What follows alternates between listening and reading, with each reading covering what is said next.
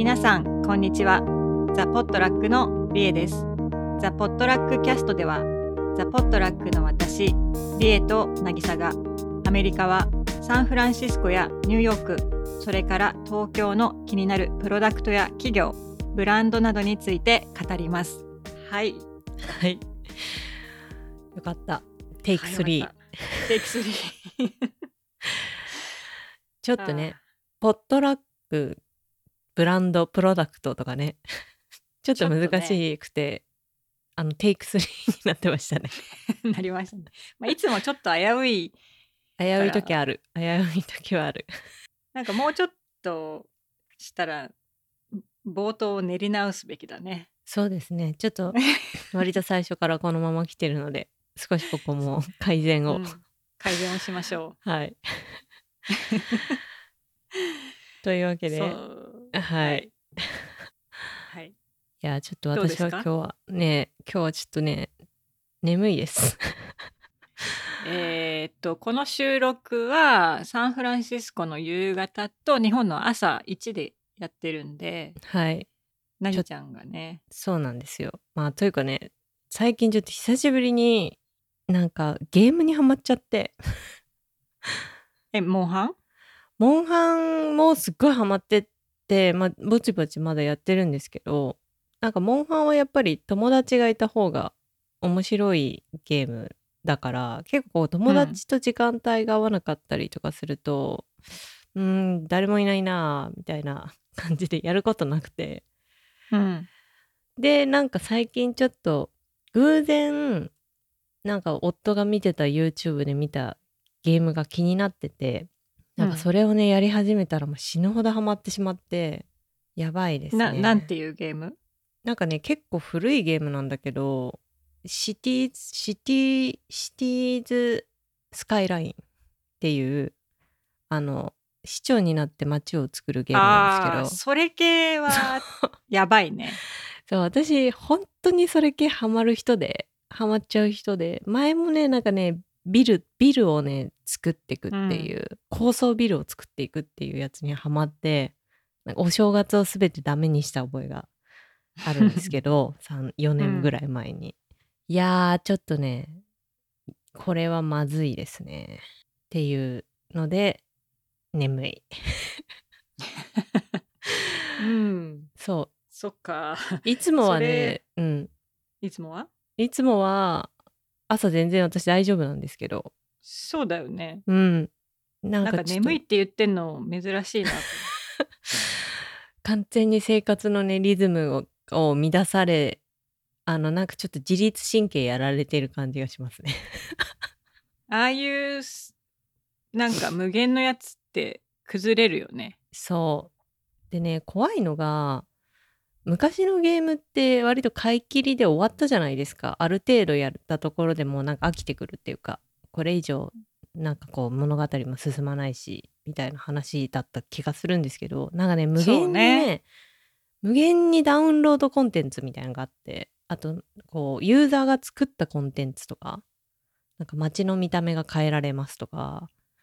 あそういうものが永遠にあって、もう危険危険極まりないので、ちょっともうなんか今日本当朝しんどいからもうちょっと落ち着こうかなって思いましたはい、私はあのそれ聞いてやりたくないから、うん、詳細をあえて聞かないようにしますでしょやめよう、うん、私もそういうのあれやっちゃうと大変なタイプだから、危険ほんと危険、うちもう夫婦でずっとですからね、うん、深夜あ無言で何時間もでもさなんかそういうのって、うん、そのそういう自律神経とか乱れる一方で、うん、なんかこう無でやれるから、うん、心が落ち着かない。なんか私結構そういうなんかやつってなんかメディテーション効果みたいなのがあるなと思って禅っぽいっていうかねそうなんか頭を空っぽにできるのが好きなるほどね、うん、なんかね昔本当に無になって永遠にやってられた気がするんだけど、なんか気づくとすごく体が辛くなってるこれもう年齢の話な気もするんだけどなんかねやりたいのに体がなんかあれ全然動いてないだけなのになんか体つらいなみたいな感じに、ね、なってきますねだんだん。じゃあそれはちょっと落ち着かないとね。そうそうなんです。ちょっとね今週リズムを絶対戻そうと思って、もうほんと朝が辛いのってしんどいなってなんか一日全体的にだるいままね。そうなんですよ。過ぎちゃうもんね。うんやっぱねほんと規則正しい生活って大事だなって思いました、うん、そ, そんななんであの絶対やらない方がい い, い, いと思いますめっちゃ面白いけどあはいそんな近況です私は。えっ、ー、とさあこっちこっちは近況ね。まあ私ちょっと先週ね夫がひ久しぶりにあのニューヨークに行って、お出張仕事でそうそう、うん、だからちょっと一人で私もねなんか違う意味ですごい疲労困憊人間らしい疲労困憊。あそうそうそうそうなんかちょっと疲れたね。でもなんかニューヨークやっぱりもう活気があってすごい良かったって言って、私ももうちょっとしたらうん、行きたいな一回って思ってるんだけどね。うーんいいな、そういうちょっと活気のあるポジティブな空気が欲しいですね。味わいたい。サンフランシスコは、うん、もうどんどんさらになんか新規感染者とかも減って、うん、もうなんかろくがつにフルリオープンするみたいな雰囲気になってるんだよね。おーもういっかげつ切りましたね。うん、で昨日もサルサリートの方に行ったんだけど、うん、すっごい人だった。びっくりしたあのなんかもう普通にパンデミック前の週末以上の人出で、へーなんかすごい別世界の話を聞いているようだ。まあもちろんねマスクは大体してるんだけど、うんうんそっかなるほどな。全然状況に差が差がついてるっていうのかな感じがするね。そうだね。残念ながら、まあ、実際こういう結果を見てみるとやっぱワクチンが効くんだなっていう感じだよね。ねうん、うん、ほんと先進国じゃねえな日本まあだから日本のにあの順番回ってきたら早めに打った方がいいですよって思いますね。ねああそうとにかく早く打った方が得ですね。そうだよねいや、うん、早く交代できてなんかあれじゃないですか、まあ、ちょっとまた COVID 話が続いちゃうんですけどなんか、うんまあ、結局医療関係者とかその、えーと、お年寄りとかあと基礎疾患がある人たちみたいな順番でなんか回ってくる。アメリカもそうなのかな、うん、でなんか基本的に基礎疾患ないって我々私とかうちの夫とか、うん、うちのファミリーは、うん、多分一番遅い人たちだと思うんですよ順番が回ってくるのが、うん、でなんかその基礎疾患をなんか調べてたらその肥満の人たちも多分こう死亡リスクというか重症化リスクが高いから入ってて多分 ビーエムアイさんじゅう 以上とかそのぐらい、うんうんうん、なんだけどなんかなんかいろんなどっかのデータ見てたら痩せすぎの人も同じぐらいそのリスク高いっぽくて。えそうなんだ。そうそうなんかさ大体こうなんていう U の字の曲線になってるんだよね。横が ビーエムアイ でなんかその縦が、まあ、重症化だったか死亡の確率だかは忘れちゃったけどでそのね痩せすぎの ビーエムアイ が多分 じゅうはってんご とかなんですけどなんかねもう確実にそれリスク高い群じゃんと思ってそうだねそっちに肥満だけじゃなくて痩せすぎも入れてほしいと思ってる今日この頃です私は。そうなんだ知らなかったわ。そうそうだからなんか結構やっぱ痩せすぎな人ってほんと太ってる人と同じぐらい、まあ、普段から死亡リスクが高いみたいですよ、うんうん、まあちょっと私も病気したからなんかそうだよねって感じがするんですけどそうだからなんかちょっと最近あとねなんか、うん、骨とかも痩せてる人はなんか骨密度とかもなんか少ないとか言ってなんかちょっといやそうなんですよ、ね、いやそういう話をねう、うんうん、健康にやっぱ良くないのは間違いないんだけどまねとはいえ別に何をしててもこんな状態だからしょうがない体質だと思いつつうんちょっとね私はね昔からそうだからねそうそうちょっとなんかあの基礎疾患チームに入れてもらいたいなってちょっと思ってたっていう、ね、気をつけとかないと怖いよねそうそうだからなんか突然最近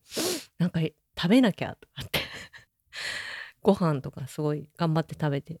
ます、うん、っ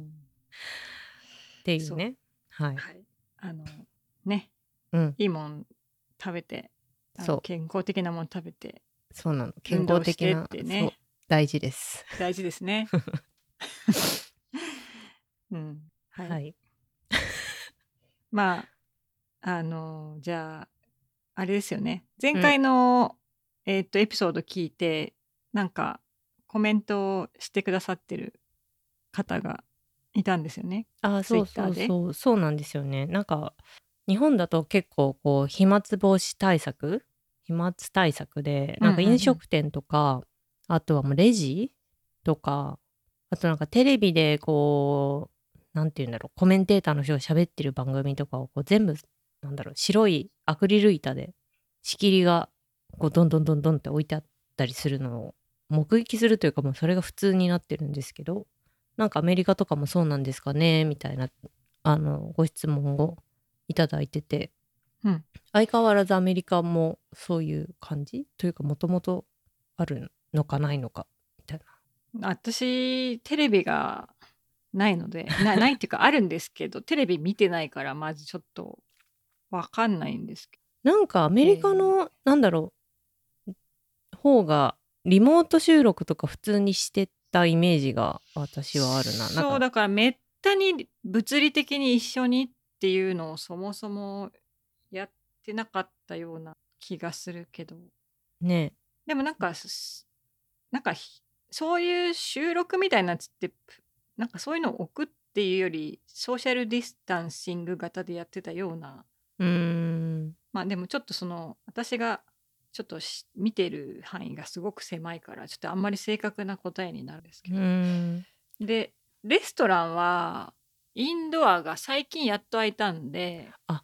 そっかもうそもそもねお店の中で食べること自体が エヌジー だから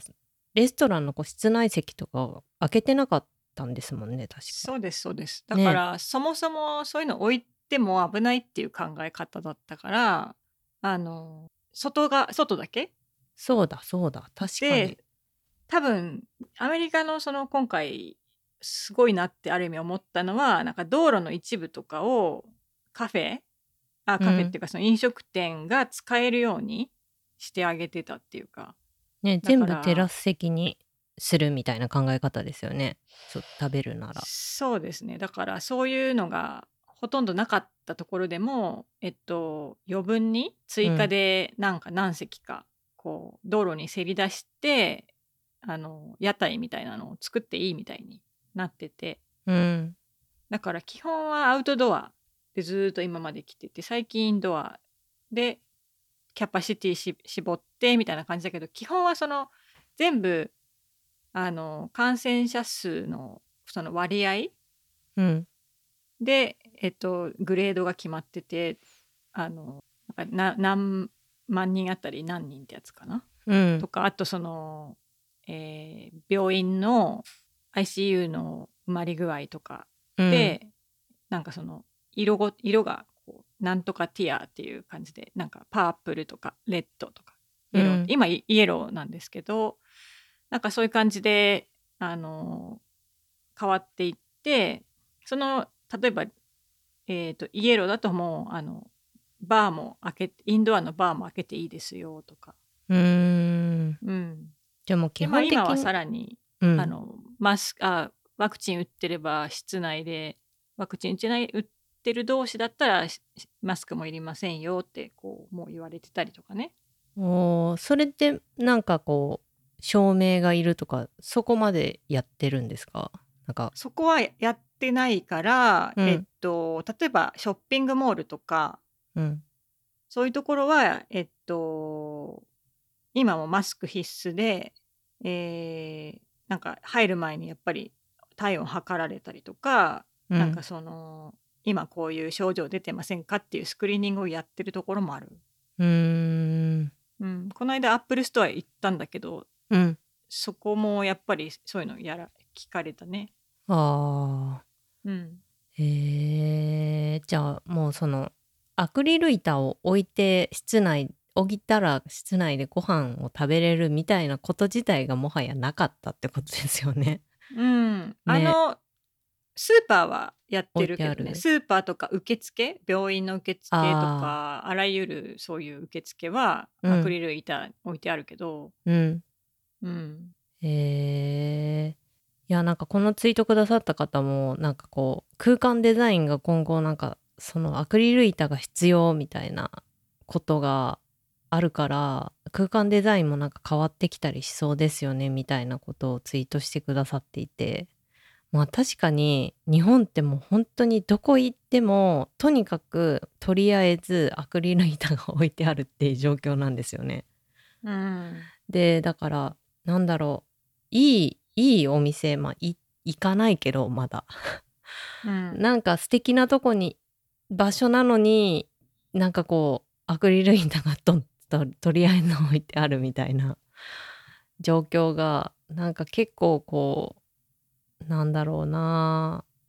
なんか切なさを感じさせるというか、なんか空間デザインとしてこうそれが全てを破綻させるみたいなことをなんかよく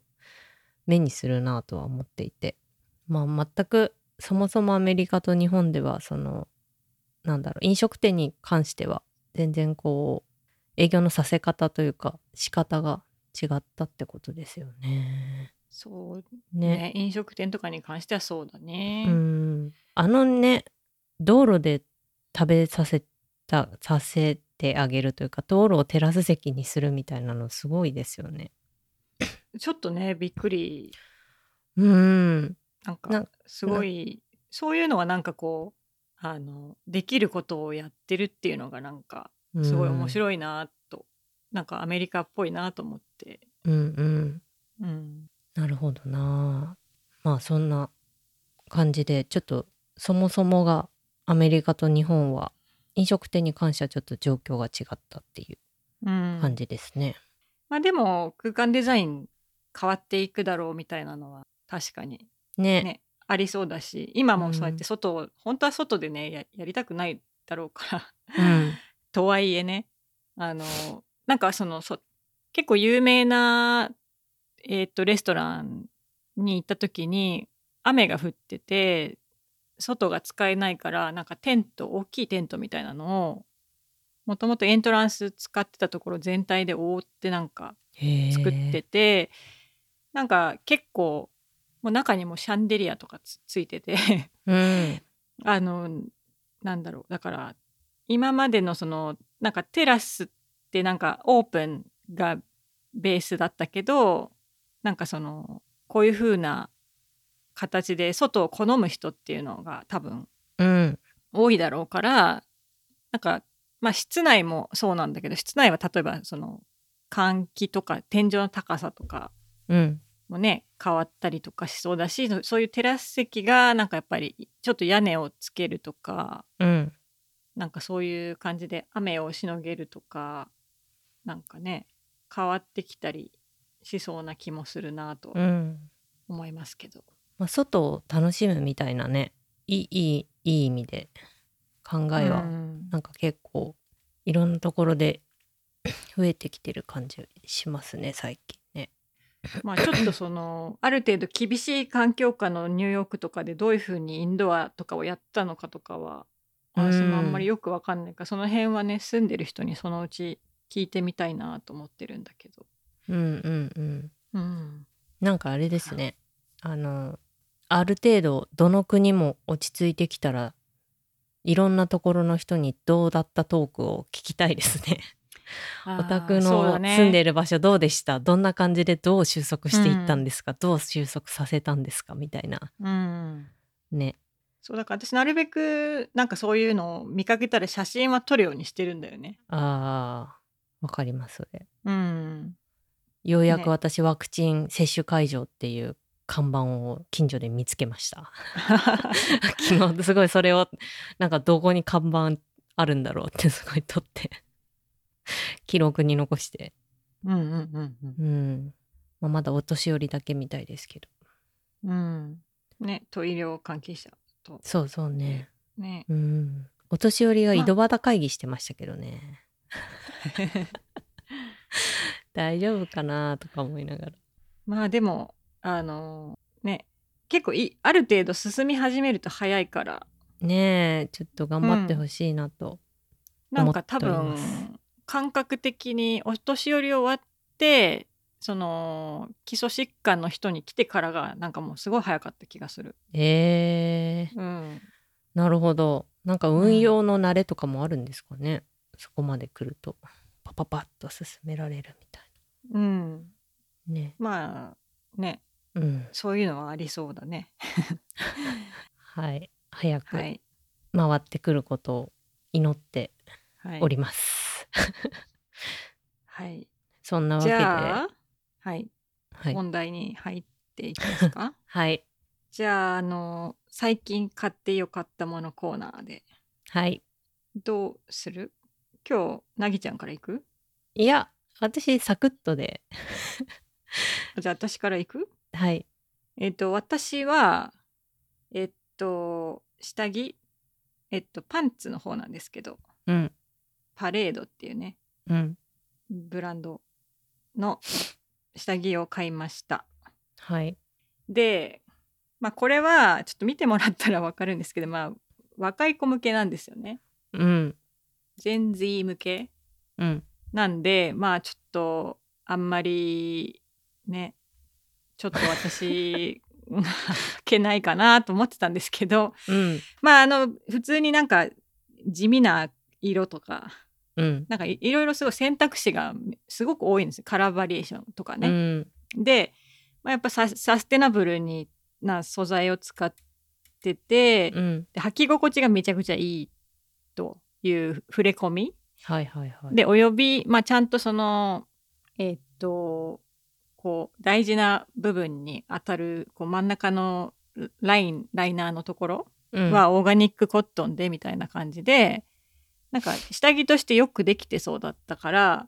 うんまあ、どういう感じかなと思って買ってみようと思って、うんでまあ、なんか定期的にフラッシュセールやってるんでフラッシュセールのタイミングで、まあ、買ってみてなんですけど で,、うん、で今このパレードって多分今一番ホットなブランドなんじゃないかなと思ってて、うん、個人的にまあそれも含めてなんかどういうその感じで物を送ってくるのかなっていうのも興味があって、うん、パ, パッケージとかね、うん、かなりでなんかまあいくつか買ってみました、うん、かなりお手頃価格、うん、そうなのでしかもその何枚以上だとまあフラッシュセール結構 にじゅっパーセント とか引いてるからうん、うん結構安くてで最近新しい商品として上のブラも出したね。ブラレットってあのまあスポーツブラっぽい見た目の、うん、まああの何にもこうカップとか入ってないゆるいゆるい、うん、ゆるいゆるいわけじゃないけど着心地着心地のいいやつはいはいはいワイヤーとかないワイヤーとか入ってます、うんうん、三角だったり普通にそういうあのクロップトップみたいな感じに見えるようなものとか、うん、でまあそっちは結構そのなんだろう割と 見, 見せてもいいような感じの、うん、使い方もできるようなまあそれもまあもちろん若い子向けだけどもいや見せて見せていきましょう見せていきますかまあねまあね、うん、ちょっとそういうまあね若い子向けだけどっていうようなのをあんまり言っちゃいけないねよねうんまあ、あのまあ一応そのそういうブランドではあるけど、うん、なんかそう年齢の概念もねちょっとあんまり、うん、もちろんこうね年相応のものをっていうのはもちろんあるとはいえ、うんうん、なんかサイト見た瞬間にすっごいそこまでこうなんていうんだろう、もう完全にジェン Z にしか向いてないですっていうとんまなでは意外とないなっていう風に、そうそこはだからねすごくうまいなと思ってね、なんか排他的じゃないというか、でやっぱりインクルーシブな感じもすごいうまく出してて、うん、でこれねにせんじゅうきゅうねんに創業してるんですが、うん、にせんにじゅうねんにもうじゅうおく売ってるらしいですね。へえ、うん、で今年はよんばいになるっていう予定らしいです。へー、うん、すごいですね、この下着だけで。そうすごいでしょ、だってパンツだけでパンツだけでじゅうおくってすごくない？なんでって感じですね、うん、でやっぱそこがやっぱ私なんかちょっと初期のねグロシエの熱狂を思い出すなと思って、はいはい、へー、ニューヨークでこの間なんかカフェパレードってやってて、うん、あのカフェでいちにちなんか借りて、うん、いちにち限定のやつでそれもせんにん来たらしいし、へー、パンツでパンツ買いにへー、うん、何がその熱狂を生むんだろう。またちょっとその熱狂の種類自体はねグロシエとはちょっと違いそうだけど、うん、そうだね、なんかあれは割とこう映え映え文脈というか、うん、だったけど、えー、なんかでもそのセルフエクスプレッション、なんかあの、うん、自己表現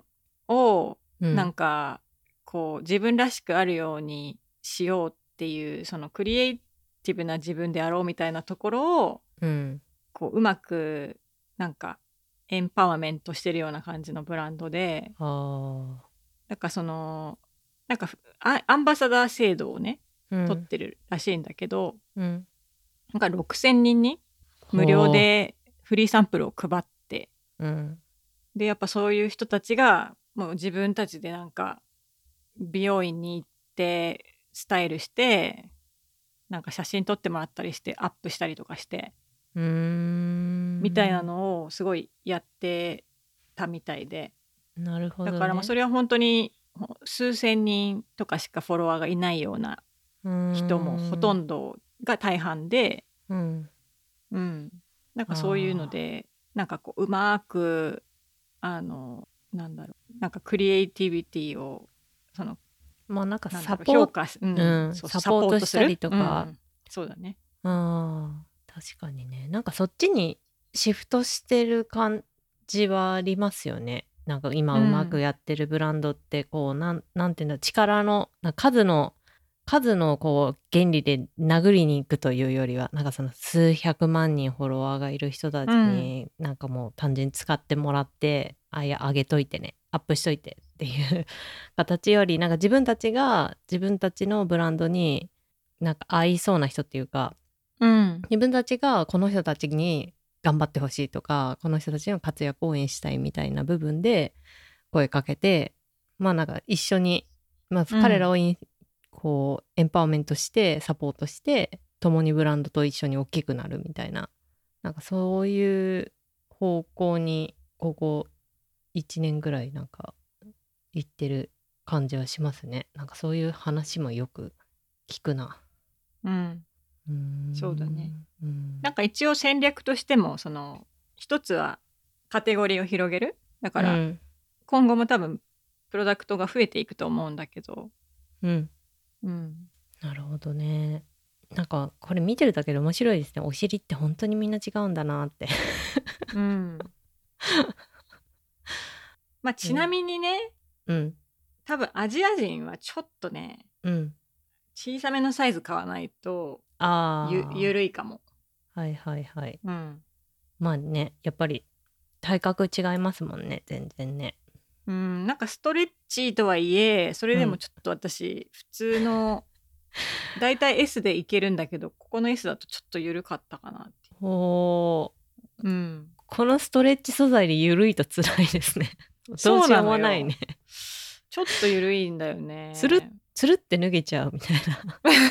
まあそこまでじゃないんだけど、ちょっと微妙に、うん、なんかなんだろう、緩かった。そっか。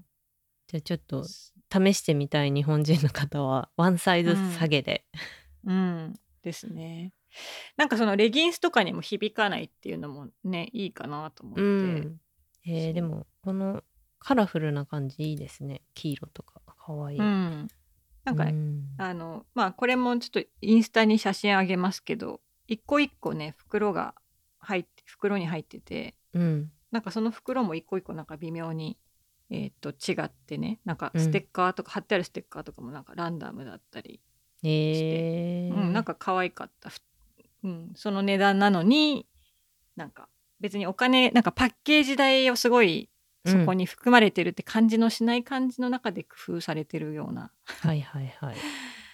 うん、この価格であまりね、なんかいろいろやられちゃうと、うん、逆にちゃんとそのコストと、あとこの捨てられるゴミになるパッケージどうにかしようよって思っちゃったりしますもんね、うん、そうそう、その辺のバランスもすごいいいかなと、うん、そう。なんかあとクラフトとかでなんか作れる人を取り、うん、今後取り上げてなんか、なんか教える、プラットフォーム上で教えるみたいなことをやろうとしてたりするみたいで、うんうんうん、だからね、やっぱそういうちょっとクリエイクリエイティブな人たちをエンパワーメントする、うん、そのまあそのクリエイティブっていうのもなんか、うん、彼らが考えるなんか お, おしゃれなスタンダードをこうクリアしてる人たちっていうかね、うんうんうん、でまあそれがなんかやっぱりね、今までのトレンドとちょっと違うから、うん、面白いなと思って見てますね、うんうん、なんかやっぱりそこがそのちょっといわゆる映えっぽいミレニアル世代のブランドとちょっと違って、うん、なんかその例えばケーキとかでもなんかパレードで作ってもらったケーキの写真とかあるんだけど、うん、なんか一見ぐちゃぐちゃなのよなんかあ、なんかわかるな、なんか、うん、なんかそこ決定的な違いありますよね、うん、なんかね、そのちょっとすごくそこはなんかちょっと言語化はすごく難しいんだけど、うん、まあ、ちょっとパレードのサイトを見てもらったらいいと思うんだけど、なんか、うん、あ、このケーキっていう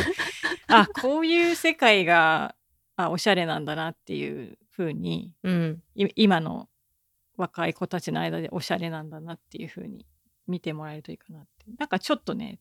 違うんだよね。おしゃれなんだけど、いわゆるなんかこうほんとピカピカのおしゃれと違う方向なんだよね。なんかちょっとこうアンティークな感じとか手作りみたいな感じが混じってるような感じのなんか美しさみたいなのが、あ、うん、なんかちょっと昔の原宿カルチャーにつながるものを私は感じるんですけど、お、なんかカオスで整いすぎてない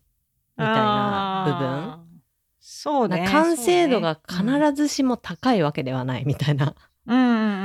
でもなんか可愛いっていう、うん、あ、もうなんかすごいいい感じに説明してもらいましたねそういう感じですね。なんか今インスタパレードのインスタ見てて、うん、なんかすごいその空気を思い出させる、うん、にじゅうねんぐらい前の原宿とかにじゅう、にじゅうごねんぐらい前、うん、そうだからあの本当そういう意味でストリート的な感じのね、うん、カルチャーが起きてるっていうか、うん、ね、楽しいですね、ね、ネット上でねそうだから、うんうん、私はすごく注目してるし、まだまだ大きくなりそうだなと思って見てますので、うん、皆さんもまあ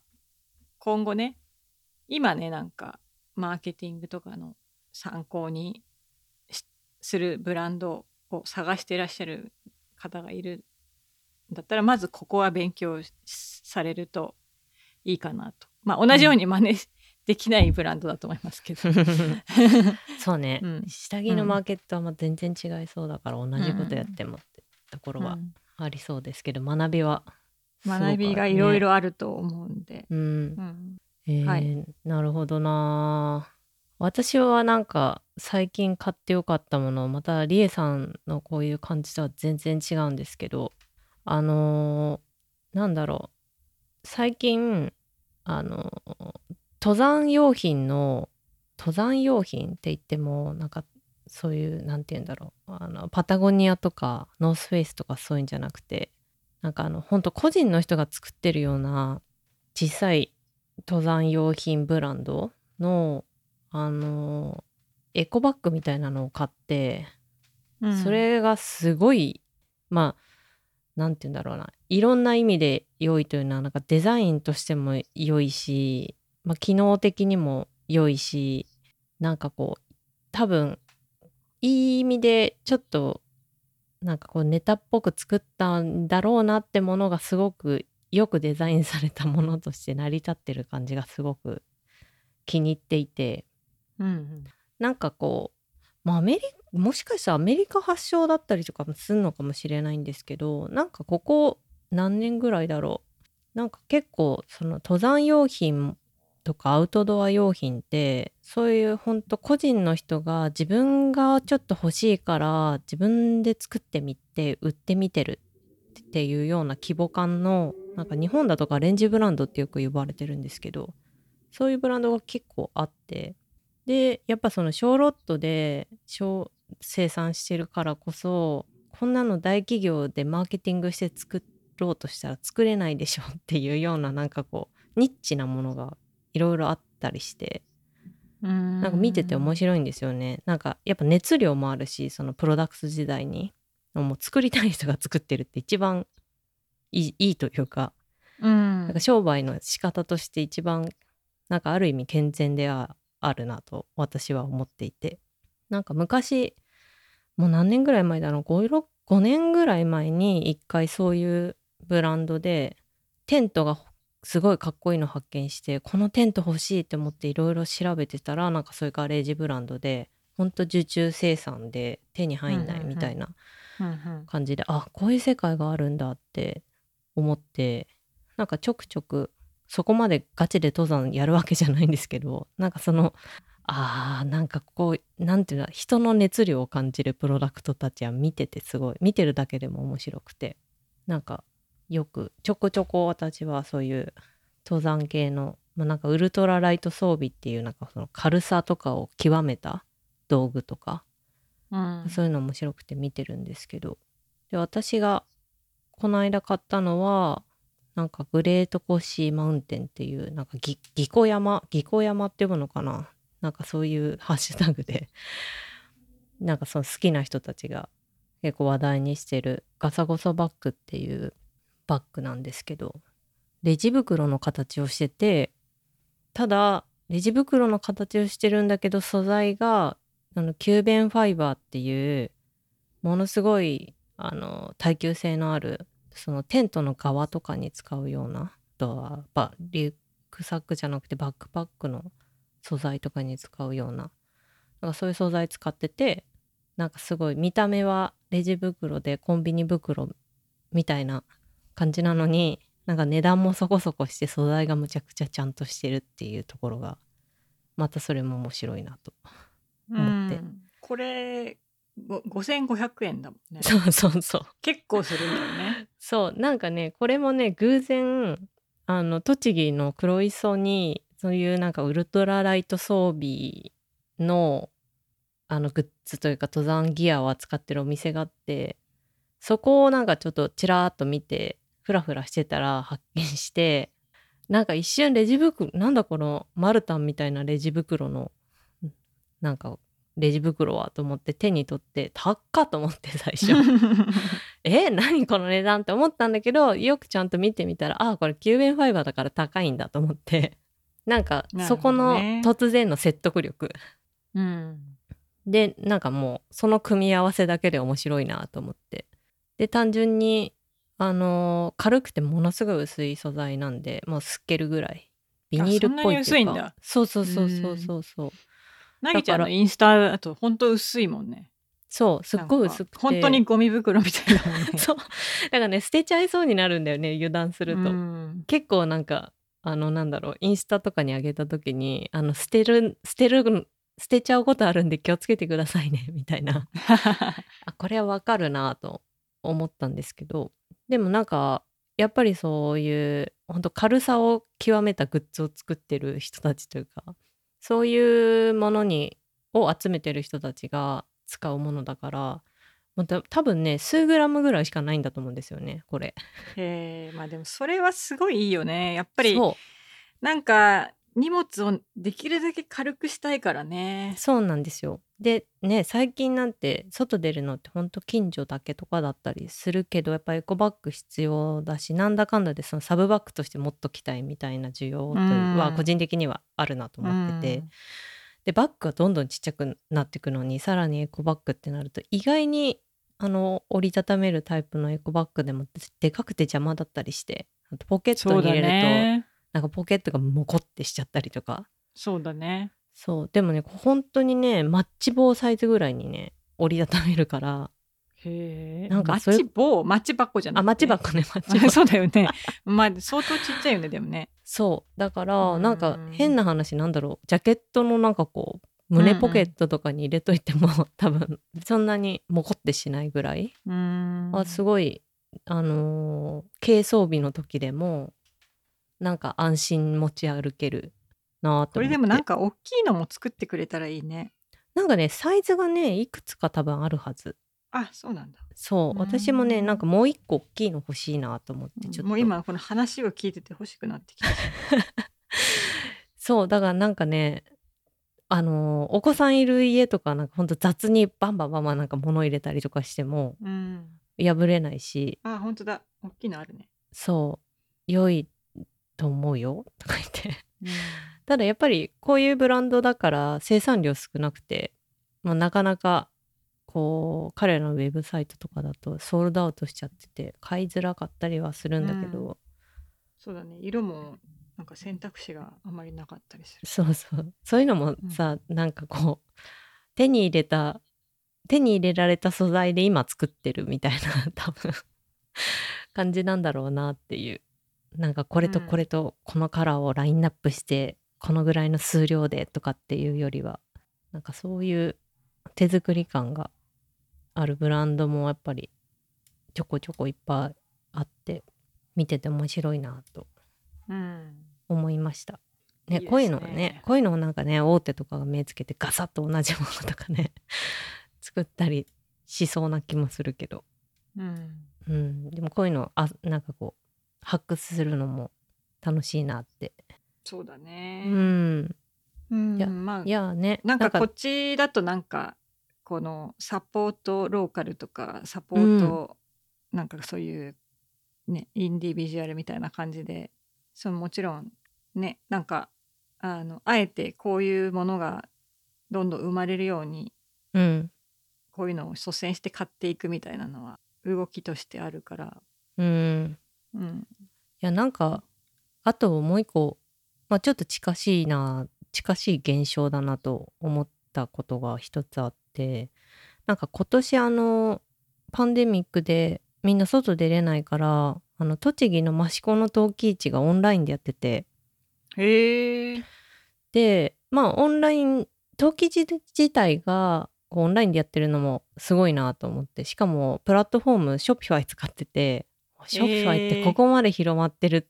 んだって思いつつ、まあ、かつ多分なんかそういうことに明るい人がいらっしゃるんだろうな益子にとか思いつつ、うんうんうん、なんかやっぱりそれ自体も面白いんだけど、その作家さん自体がやっぱ自分たちで イーシー で売るみたいなことが結構普通になってきてる感じがあって、うん、なんかその益子の陶器市の各作家さんのあのページから、彼らその彼ら自身の作家さんそれぞれのウェブサイトとか、あとはなんかまあやっぱストアーズとかベースとかが多いんですけど、そういうなんか イーシー もついでに始めてみましたみたいな感じで、もう作家さん自体が自分たちでもう イーシー 持って売ってるみたいなことがなんか結構広まっている感じがあって、まあ、消費者としても手に入れやすくなるっていう意味ではなんかすごい良い流れだなっていうのを最近思ったんですよね。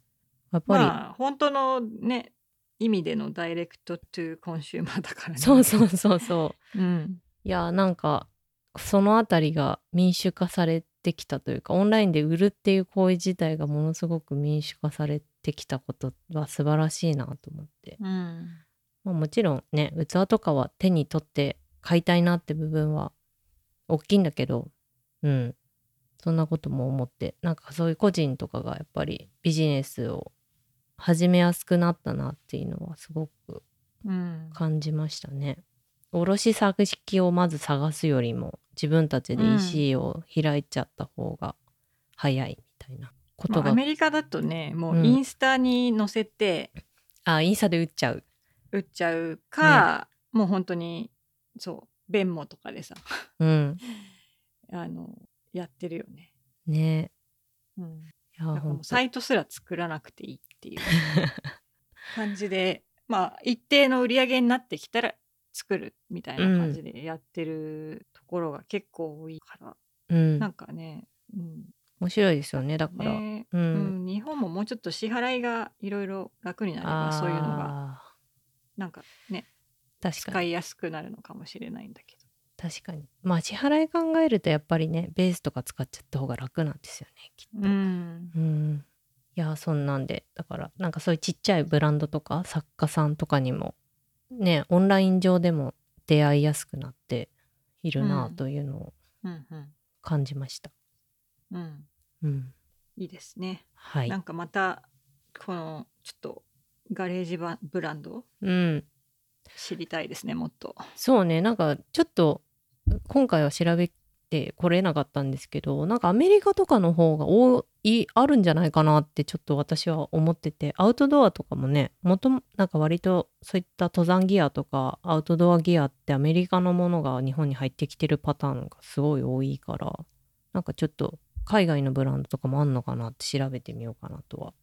思ってて、うん、うんまあここも沼がありますね本当に。そうね、うん、まあ私も個人的にちょっと見てる分野とかでやっぱりなんか特殊な沼があって、うんね、これはキリがないなみたいな、ね、で沼にはまってる人向けのちっちゃいブランドがゾームゾーンにたくさんあるっていう、そうね面白いですね趣味の世界は。うん、うん、じゃあそんな感じでトピックにはい行きましょうか。行きましょうか。えっと今日のトピックはえっとまあちょっとサクッと話せたらと思ってるんですけど、うん、今日フィットネスの話をちょっとしたいなと、はい、まああのー、なんか多分このパンデミック下でいろいろライフスタイル変わって、まあこのポットラックでは割と イーシー の話が多かったと思うんですけど、なんかそれ以外にもなんか、えー、っとこう生活の中で欠かせないもの、うん、の中でやっぱりこの健康、まあそもそもねダイレクトに健康の重要さっていうのが冒頭でも話したように、うん、まあ改めてねあの再認識されてて、でかつやっぱり今までってねなんかジムでワークアウトするとかスタジオに行くっていうのがメインだったじゃないですか、うん、だからそれが全くやっぱり基本的にそこがクラスター起きやすいみたいなね、うん、まあぜいぜいははするわけだからねえねえ飛沫も汗もみたいなね、うん、そうだからまあ実際、まあ、ここのちょっとフォーブスでの記事でも、えー、っと書いてあったんですけど、やっぱにせんにじゅうねんに、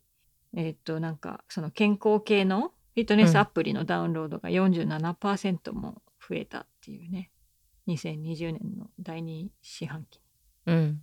だからでやっぱりあのでなんかこうジムメンバーでいるみたいなところが重要だと思う人がもう減ってきちゃって、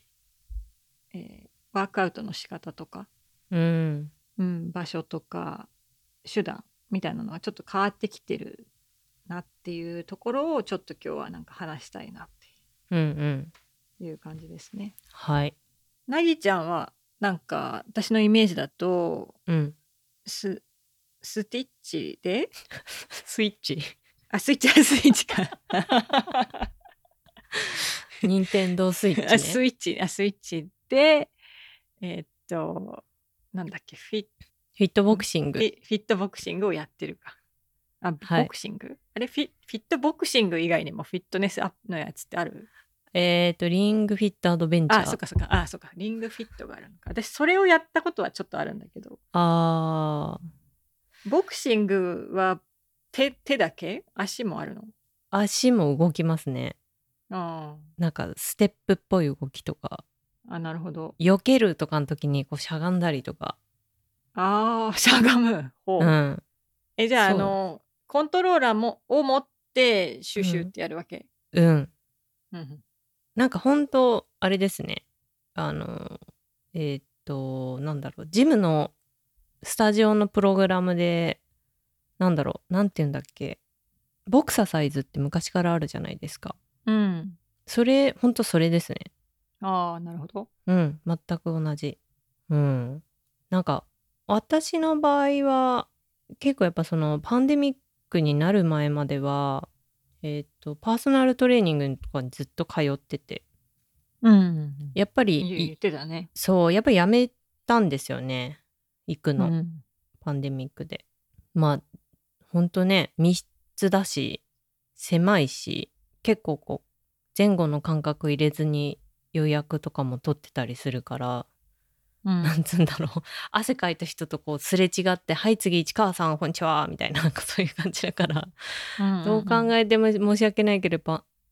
ちょっと行くのは避けたいなって思った時に始めたのがもうほんと家で家にももともとスイッチあったから任天堂スイッチがそれですぐできるなんかフィットネス系のがあるらしいぞと思って始めたのがそのフィットボクシングで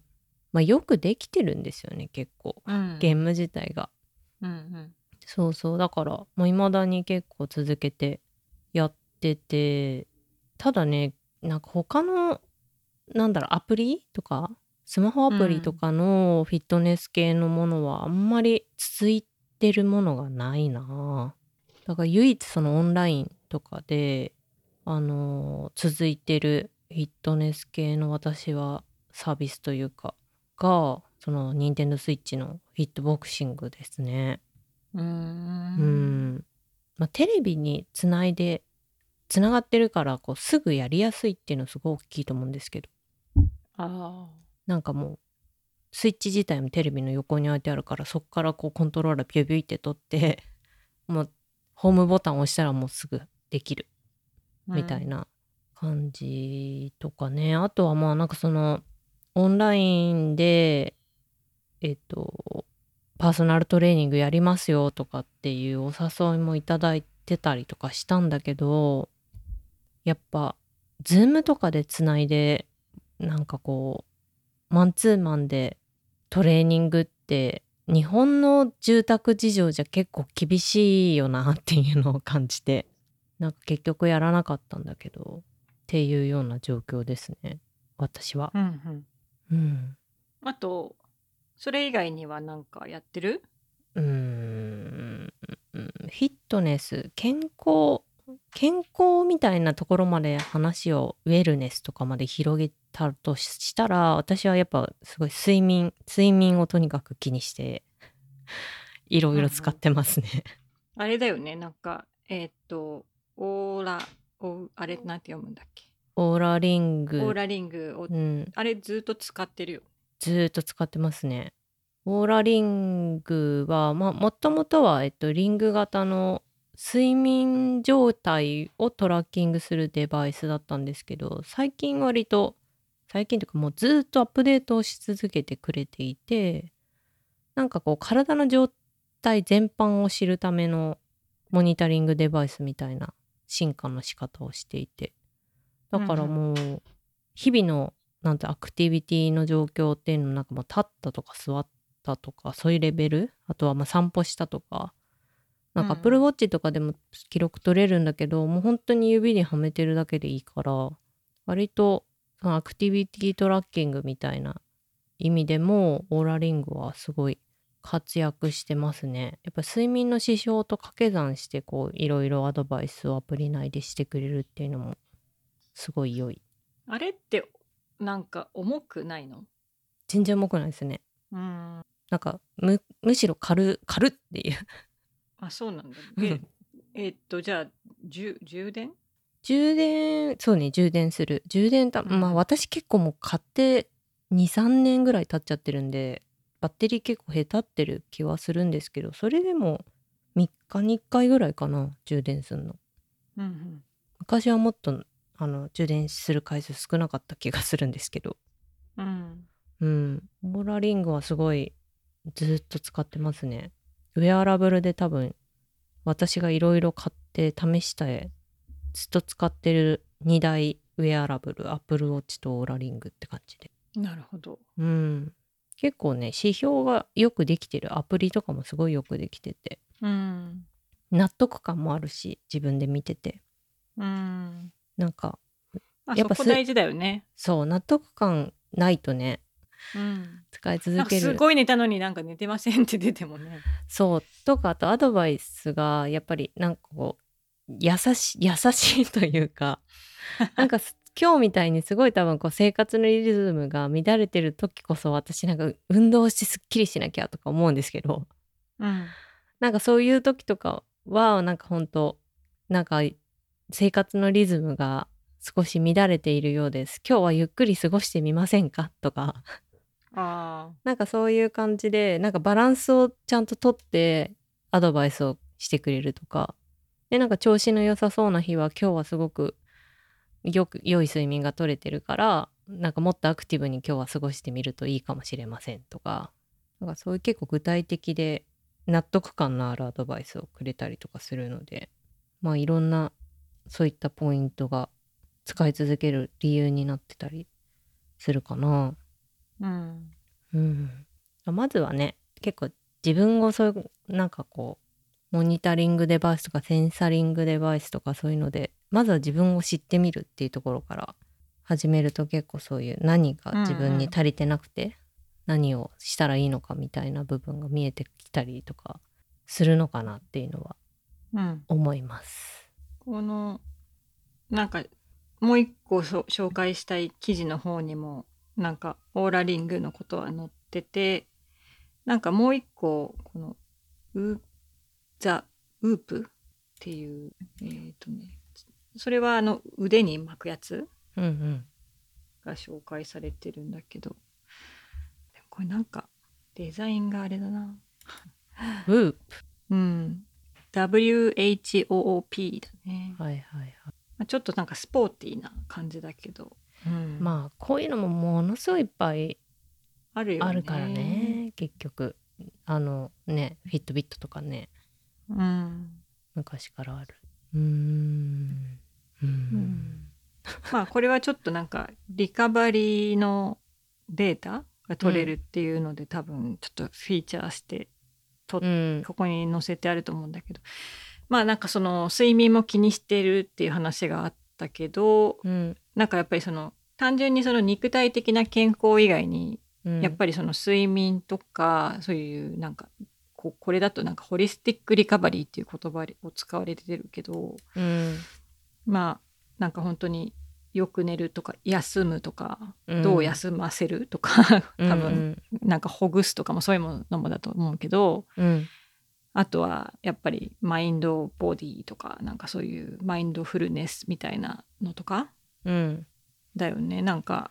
やっぱりなんかバランスよくやらないと体だけガシガシ鍛えてもいやそうですよ、ね、そうなんですよ。だから結局このジャンルがどんどんまだ大きくなってきて、うんうん、なんか ど, っていうどっかのトピックにあった気がするけど、なんか結局ね肉体的な部分とあと精神的な部分なんか両方をケアしないと、うん、なんか真の健康とは言えぬなっていう感じがあって、なんだろうだからなんか睡眠って両方をリカバーしてくれる大事な要素だったりするじゃないですか、うん、だからなんか結構個人的にはすごい睡眠睡眠をすごくまあすごい睡眠をなんかねしてたけしてるちょっとね、うん、最近ほんととにかくないがしろにしてるから、うん、いや本当になんか気持ちもめいってくるし、うん、なんか運動もしたくなくなってくるし、なんかこう、うん、気分気分重いな、眠いな、だるいな、もう運動もだるいなみたいな、まあ、なんか結構やっぱちゃんと意識を向けていかないと行動に起こせなくなっちゃうなって感じがすごいしますね、うんうん、すごくね大事、うん、どうなんですかね、私は、うん、なんかどうなんですかね、なんかみんなやってるのかな、こういうのアプリとかで。そう、ちょっとみんなどうしてんのかなっていうのは聞きたいですね。ねで個人的には、うん、私はアプティブっていう、うん、あのフィットネスアプリ、音声だけのやつで、だいたいその基本の動きを覚え、うん、もう覚えてるから別にビデオとか見なくても分かるから、うん、口頭でいろいろ言ってくれるやつと、なんか ヒ, ヒット曲がこう使いながらそれをやってくれるのね、うん、だからまあちょっとテンション上げ上げ系のあのやっぱ無言のやつとかだと、うん、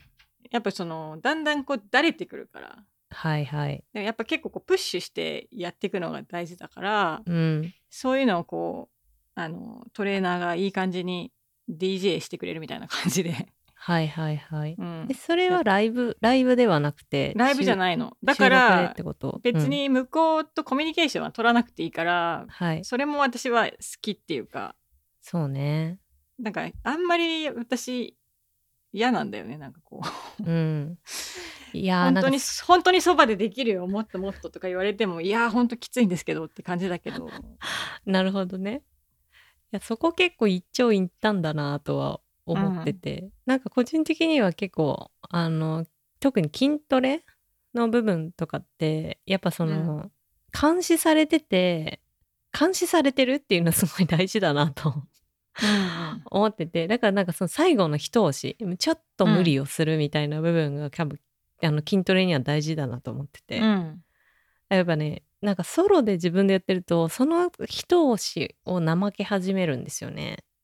このぐらいこのぐらいでいいかなみたいなただなんかねやっぱライブとかでその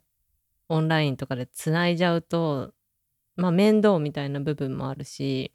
なんかじゃあその一押しみたいな部分がオンラインで本当に実現されるのかもちょっと分かんない部分あるなと思ったりも、うん、でもこのアプリはその一押し割といけるんだよね。おー、うん、なるほどね。そうなの、なんかナイキのトレーニングクラブとか何回かやってみたことがあるんだけど、なんか機械的でちょっとダメだったんですよね、うん、だからそこポイントなのかな、機械的じゃないみたいな、うん、かもしれないね。なんかやっぱり同じルーティンでも、ね、例えばにかいめはもう一個これを次はこのムーブを加えてみて、うん、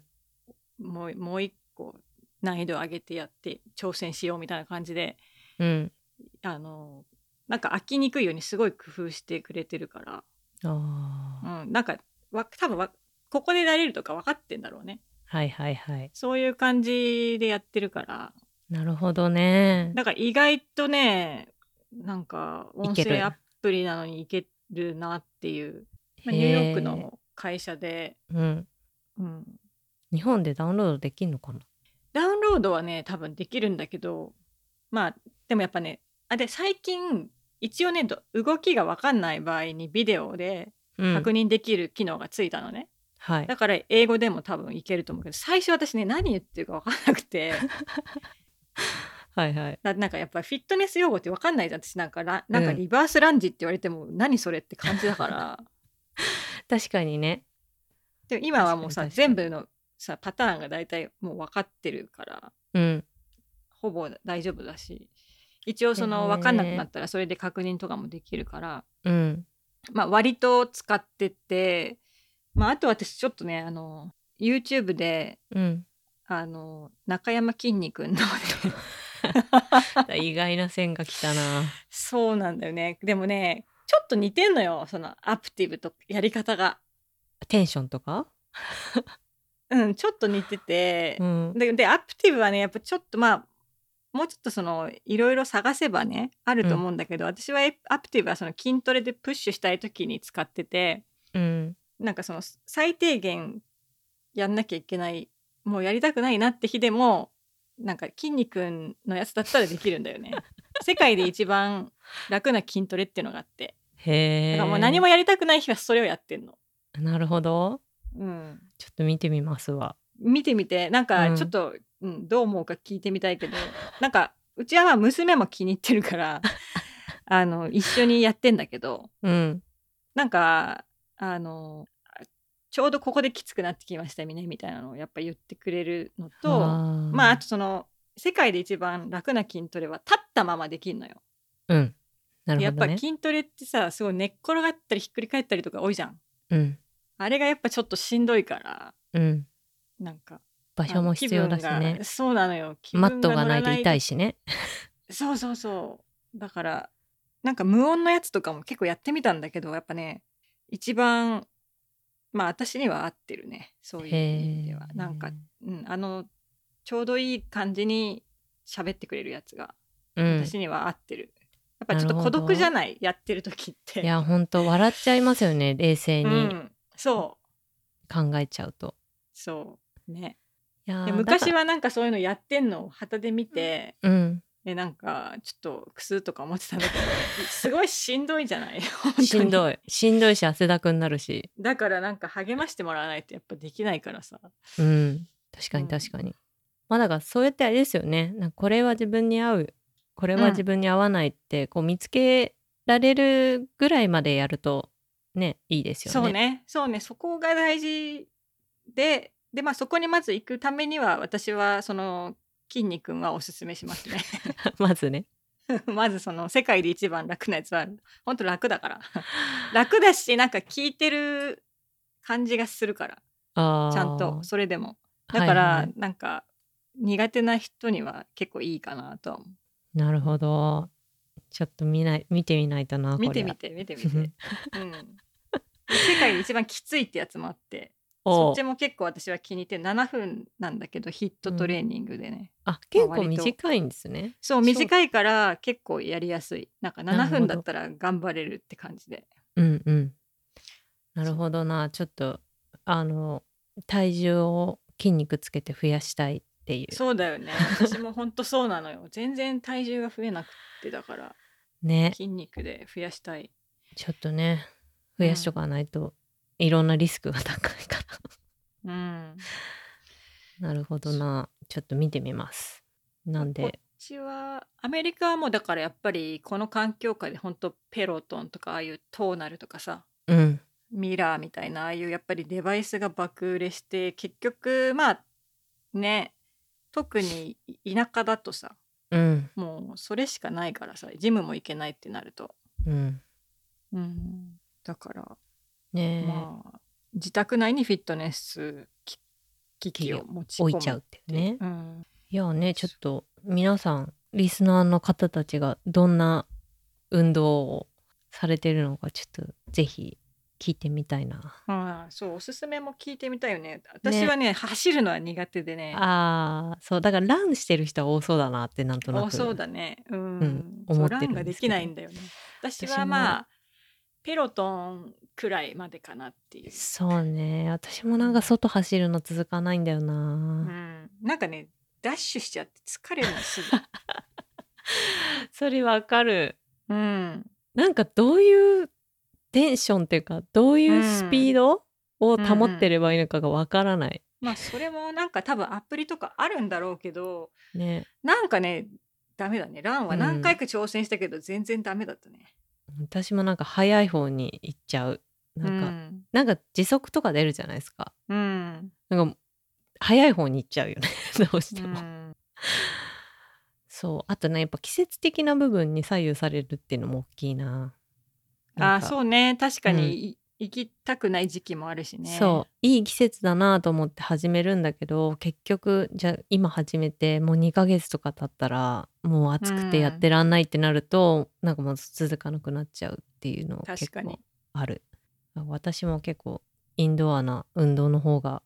向いてるなっていうのは思ってますね、うん、はい。だ多分この辺も今後多分、えっと、ビジネスとしてもまだまだ伸びる分野だろうし、うん、なんか私ちょっと結構お風呂とかもね、もうちょっとなんかいい入り方とか分かったらいいなってちょっと思ってんだよね。なんかいい汗をどうかくとかさ、なんかはいはいはい、体を温めるの、ね、そうそうそうそう、なんかそういうのちょっと意外とないから。確かに。うん、なんか睡眠、私はだからやっぱ寝るのとお風呂と運動、うん、まあそれから食べ物じゃない、やっぱり健康ってなると、うん、ね、その辺のところでやっぱなんかお風呂ってなんかすごいバクとした感じでやってるから。確かにね。それ、うん、それ日本人一番ね詳しそうなのにね、うん、確かに ね, ね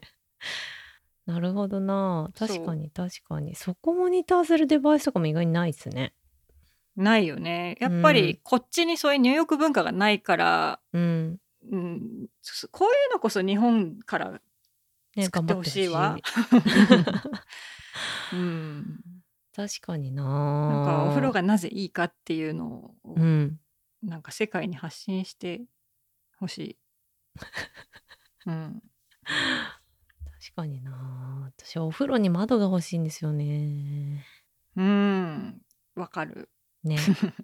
難易度高いね。難易度高いいやー、そんなんでぜひあの皆さんのそれぞれの運動とか健康に対してなんかね、うん、やってることとかぜひ聞かせていただけたりすると嬉しいです、うん、気になる、うん、ちょっと次回さ、そういうなんかアイテムとか見つけて、うん、もし買ったらそれも紹介しよう、うんうん、ちょっとお風呂系見てみよう、ね、なさそうだけどまだ、うんうん、消費消費をね消費をねしていかないと、うん、していかないとね、はい。まあ、これでも聞いてる聞いてるうちになんか健康になれそうでいいんじゃないですか副次効果としてね副次効果としてはい、はい、ちょっとじゃあ引き続きに健康はね気を使っていきましょうということで、今日結構話したね。はい、じゃあこのあたりでということですかね。はい、はい、じゃあ今日のポトラックキャストはこの辺で。はい、えー、感想などハッシュタグザポットラックをつけてツイッターでつぶやいていただけると嬉しいです、えー、またご感想リクエストご質問などは匿名メッセージサービスマシュマロでも受付中です、えー、マシュマロ、マシュマロには、えー、エピソードの小ノート部分にリンクがあるのでそちらから送ってください。またザ・ポットラックの最新情報は Twitter ザ・ポットラック ユーエス または Instagram ザ・ポットラック ユーエス の方でチェックしてみてください、えー、また ペイパルドットミー を使ったサポートも募っております。いただいたサポートはザ・ポットラックキャストの配信環境の整備、さらなるコンテンツの充実などにアクセスさせていただきます。また企業の方などでスポンサーになってくださる方がいらっしゃいましたらぜひリエかなぎさにご連絡ください。というわけでではザポットラックのリエとなぎさがお届けしました。次回もお楽しみに。お楽しみに。